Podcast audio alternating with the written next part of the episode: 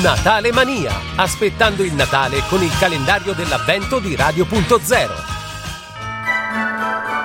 16 dicembre, tronchetto delle Ande della pasticceria Maritani.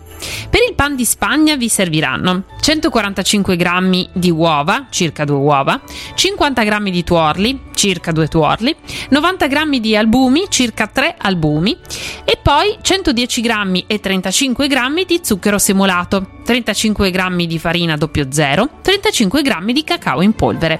Per la ganache al cioccolato fondente vi serviranno 100 g di panna liquida, 15 g di miele d'acacia, 90 g di cioccolato fondente.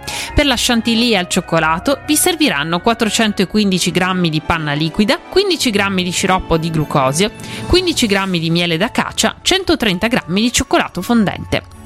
Per la ganache andremo a portare a bollore panna e miele e creeremo un'emulsione versando il preparato caldo sul cioccolato sbriciolato per ottenere un composto omogeneo, aiutandosi se necessario con il mini pimer. Per la chantilly stesso procedimento, ma con l'aggiunta dello sciroppo di glucosio. Mettete a riposo entrambi in frigorifero per una notte. Il giorno seguente montate le uova con il tuorlo e 110 g di zucchero. In un'altra ciotola invece montate gli albumi e 35 g di zucchero. Mescolate una parte degli albumi albumi assieme alla montata delle uova. Setacciate farina e cacao in polvere, aggiungeteli al composto e terminate con gli albumi restanti.